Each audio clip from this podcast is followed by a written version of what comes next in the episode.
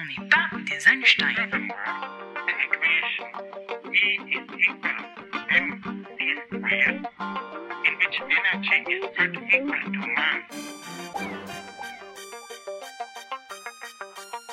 On n'est pas des Einstein.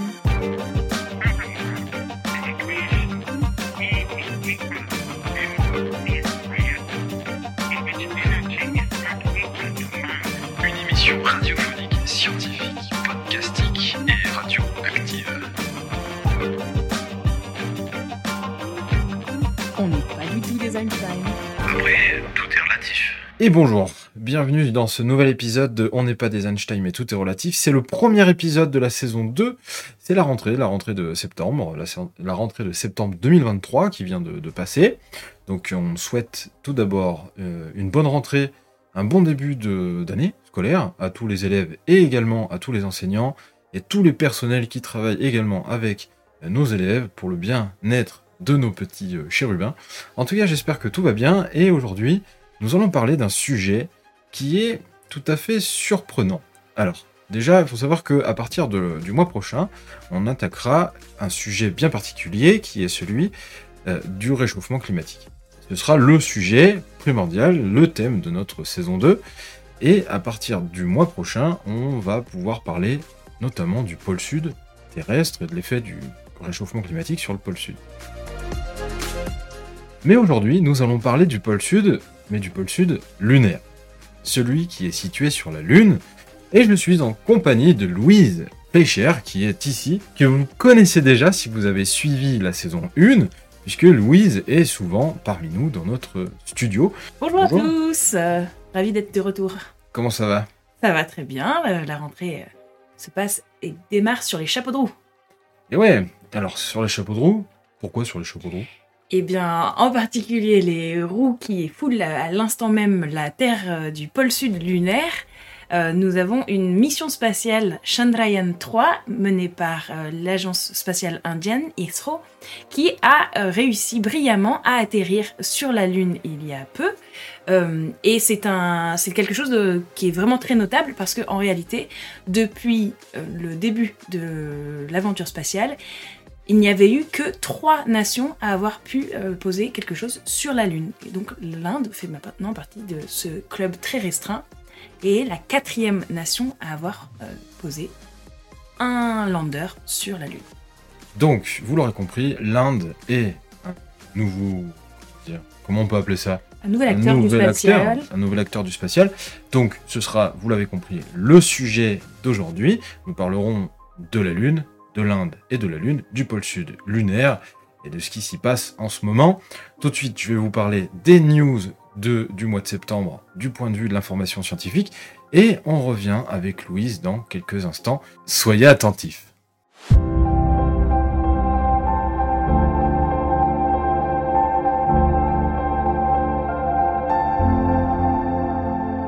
Et voici les news pour cette rentrée.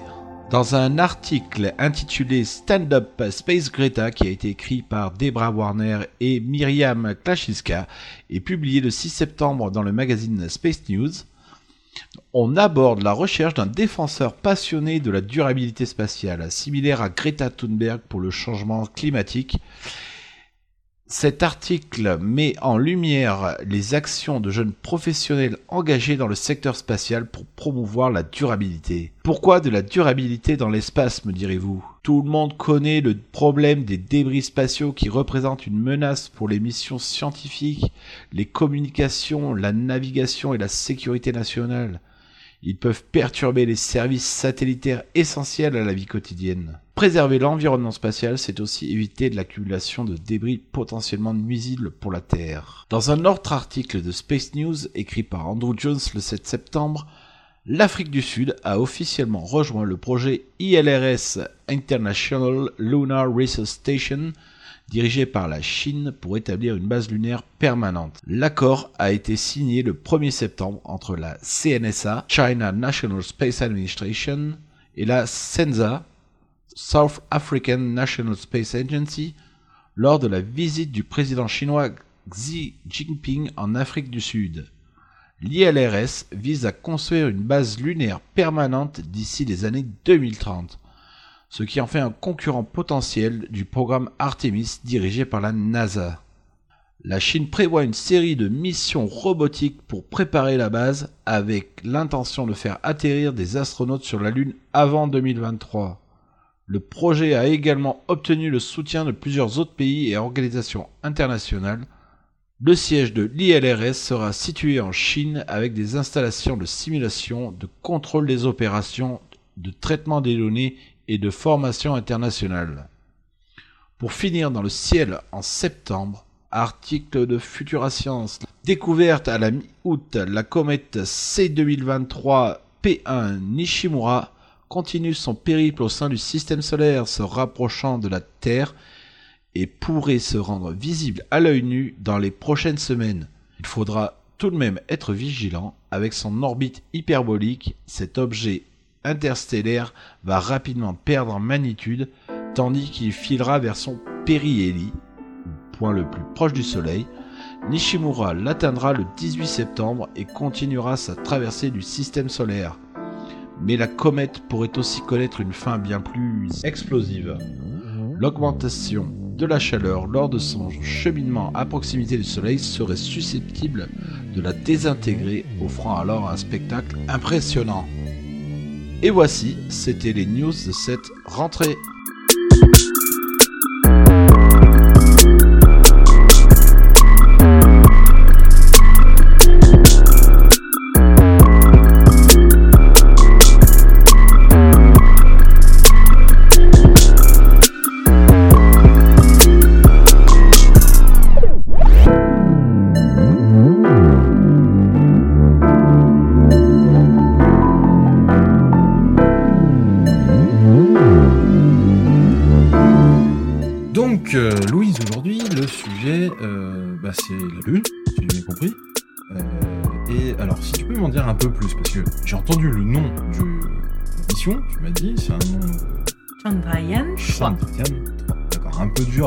Quand même, mais je vais, je vais essayer de m'y faire. je vais essayer de m'y faire. Donc, tu m'as parlé du Chandrayaan 3. euh, Qu'est-ce que c'est exactement? Alors, Chandrayaan 3, comme son nom l'indique, c'est la troisième mission d'une série de, de missions spatiales euh, de l'Inde à direction, en direction de la Lune. Mhm. Et ce qu'il faut dire, c'est que déjà Chandrayaan 1 avait déjà brillé par ses résultats à l'époque en 2008, parce que c'est la mission qui a permis de valider le fait qu'il y avait de l'eau sur la Lune. Donc Chandrayaan 1 a fait une étude minéro- minéral- minéralogique? Minéré- minéralogique, minéralogique Minéral. du, du sol lunaire. Et euh, non seulement donc ils ont déterminé de quoi était faite la Lune, mais ils ont trouvé euh, de l'eau en surface euh, de, de- de la Lune, donc dans, dans des cailloux. En fait, c'est des cailloux glacés.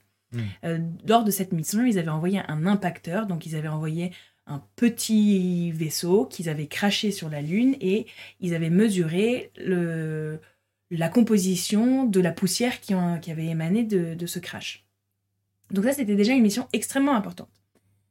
Maintenant, Chandrayaan 3 est aussi également très importante parce que c'est la première mission qui se pose au pôle sud de la Lune. Et le pôle sud de la Lune, pourquoi est-ce que c'est important? Eh bien, euh, parce que c'est un endroit où il y a ce qu'on appelle des zones d'éclairage permanent. En réalité, euh, le pôle sud lunaire, c'est un peu comme nos pôles sud et nos pôles nord. Il y a des moments de l'année où, en fait, le ciel, le soleil est en permanence euh, en train d'éclairer. Mm. Sachant que on parle d'un endroit, la Lune, la surface de la Lune, où, quand il fait nuit, il fait moins euh, 200, moins 100 degrés, donc très très froid, et il n'y a plus d'énergie pour euh, alimenter les panneaux solaires. Donc ce serait une zone propice à la fois pas trop éclairée, mais suffisamment euh, pour ne pas être trop chaude ni trop froide. Exactement, c'est ça. C'est une zone qui est ni trop chaude ni trop froide, et surtout qui est éclairée en permanence, donc nos panneaux solaires de, de nos missions peuvent, euh, Fonctionner peuvent correctement. fonctionner correctement. Mm. Donc là, par exemple, euh, le petit rover qui était sur euh, la mission Chandrayaan et qui est actuellement maintenant posé sur la Lune, euh, est en train de, de- de se balader. Il n'est pas euh, sur l'un- l'une de ces zones d'éclairement permanent. Et donc, il vient, il y a deux jours, je crois, de se mettre en veille. Ça veut dire que pendant 14 jours, il va dormir. Les, Le- C'est la, Alors, la dormir, longueur de. c'est-à-dire, veut- il va ne plus fonctionner du tout pendant 14 jours? Exactement. Et c'est quoi le, le but de ça? Eh bien, parce que pendant 14 jours, il sera, lui, dans la nuit lunaire. Ah, Et donc, pendant 14 jours, il ne recevra pas d'énergie sur ses pa- panneaux solaires. Et donc, il est obligé de se mettre en veille et oui, d'accord. euh, s'il veut pouvoir redémarrer euh, il y aura du soleil. Alors, donc, on peut dire hein, que c'est l'agence spatiale indienne qui a découvert l'eau sur la Lune, en Absolument. gros.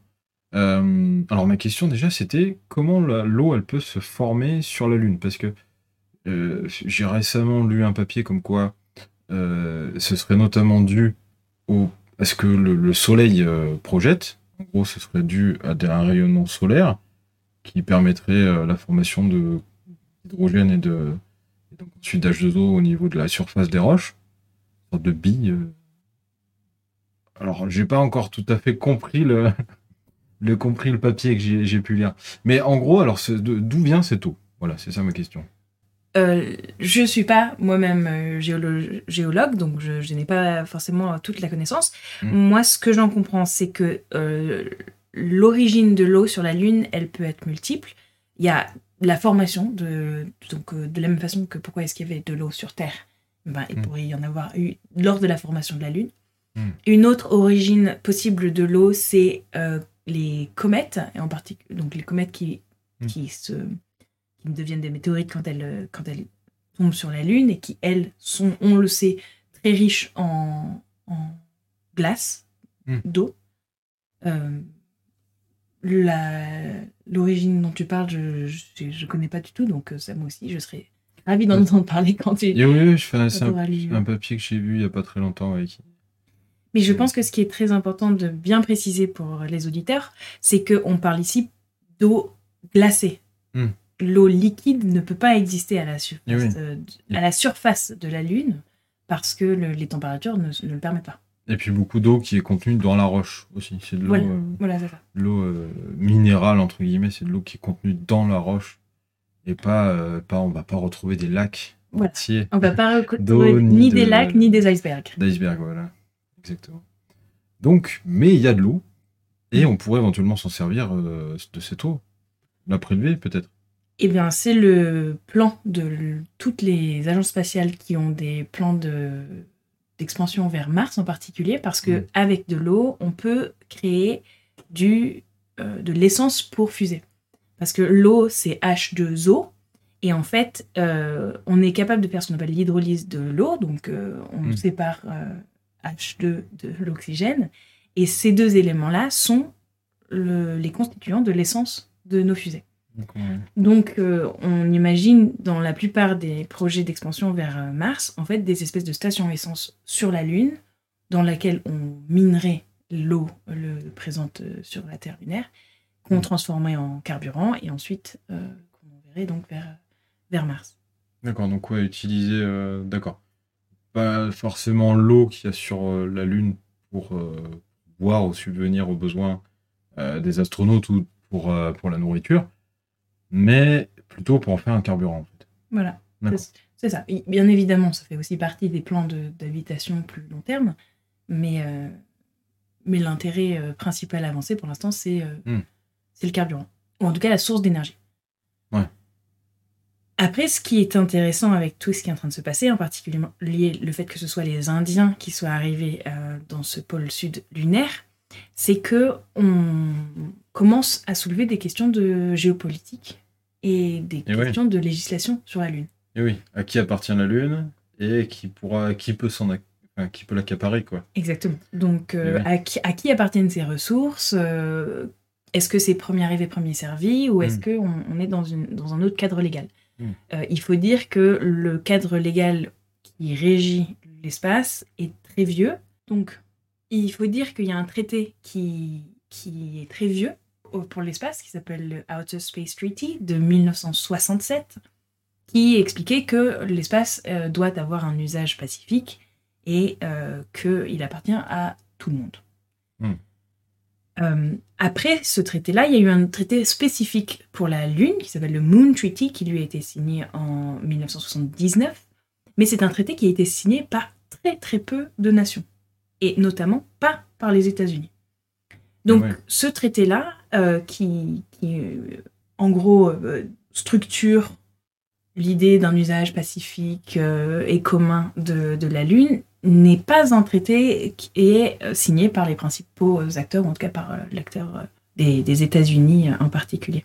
C'est-à-dire que pourtant le- les États-Unis c'est l'un des acteurs majoritaires, mais il n'a pas signé ce traité-là. Non.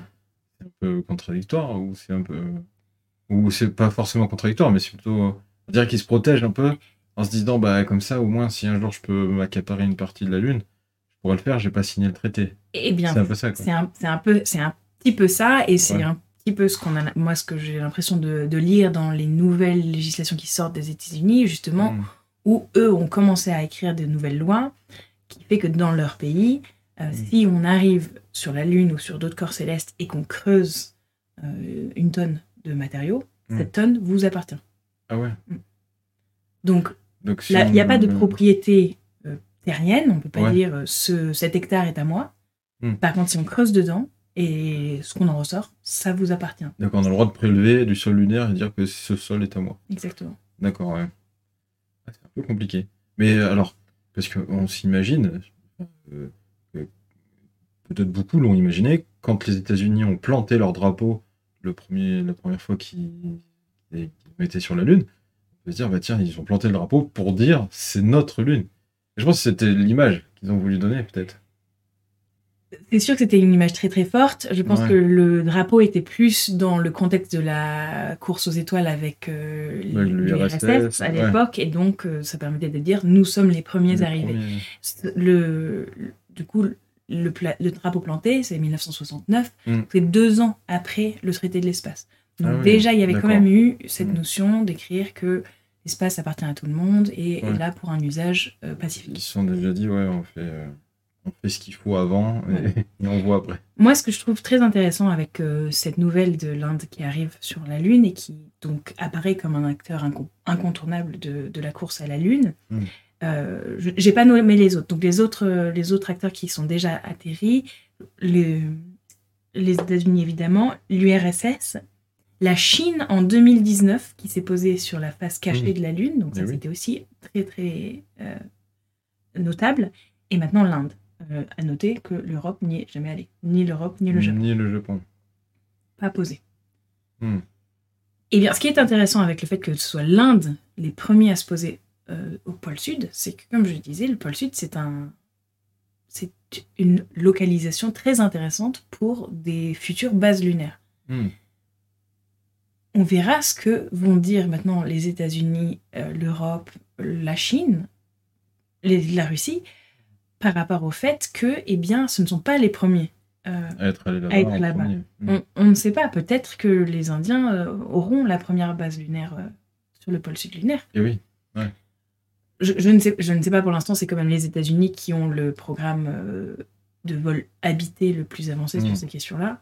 À noter que la Russie avait essayé de, f- de faire cet atterrissage sur le pôle sud lunaire une semaine avant les Indiens et qu'ils n'ont pas réussi. Ah oui, la, la mission, la fameuse Lunar. euh, Luna 25, je crois, Oui, c'est ça.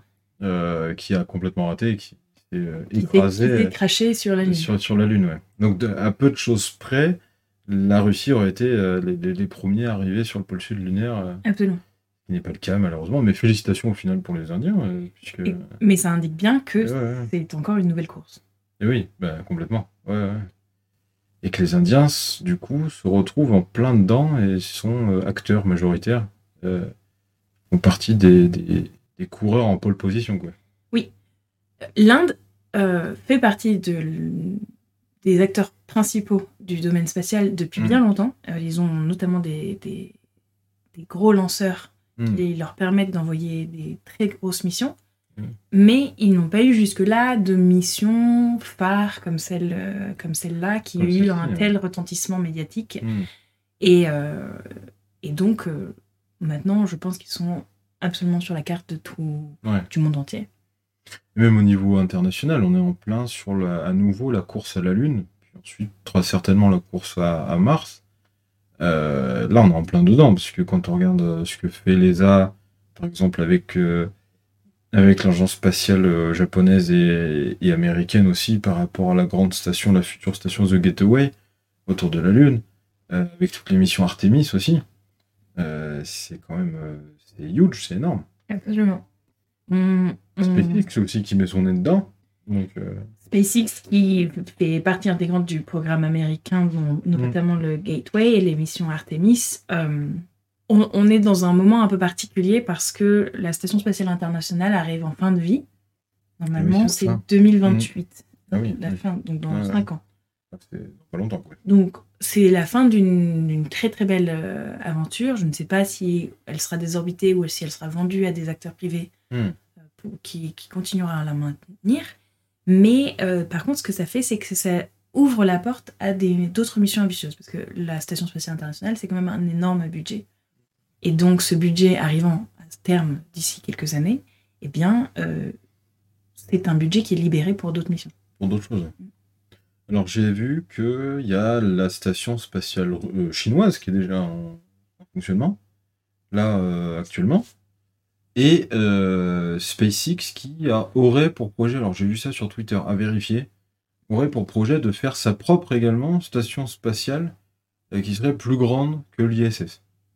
Alors attention à prendre avec des pincettes parce que bah, info à vérifier, euh, c'est une annonce sur Twitter.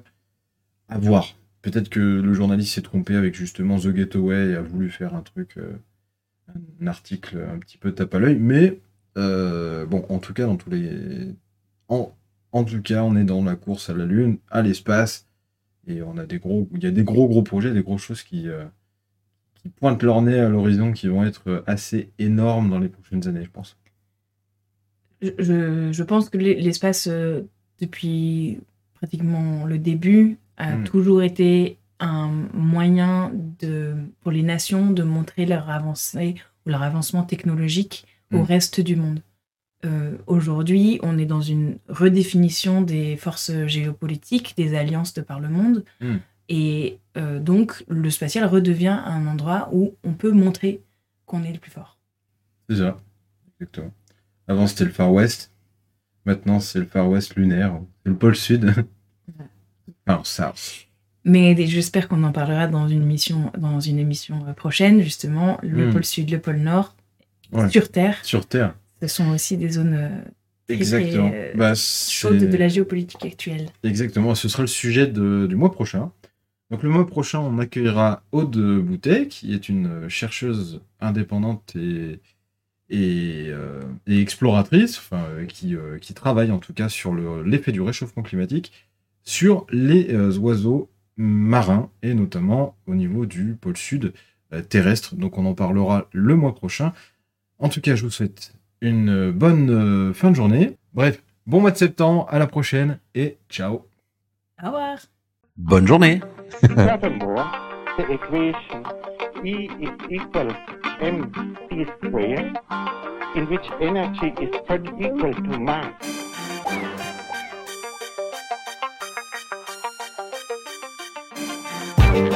Furthermore, the equation E is equal mc square, in which energy is third equal to mass. Une émission radiophonique, scientifique, podcastique et radioactive. On n'est pas du tout des Einstein. Après, tout est relatif.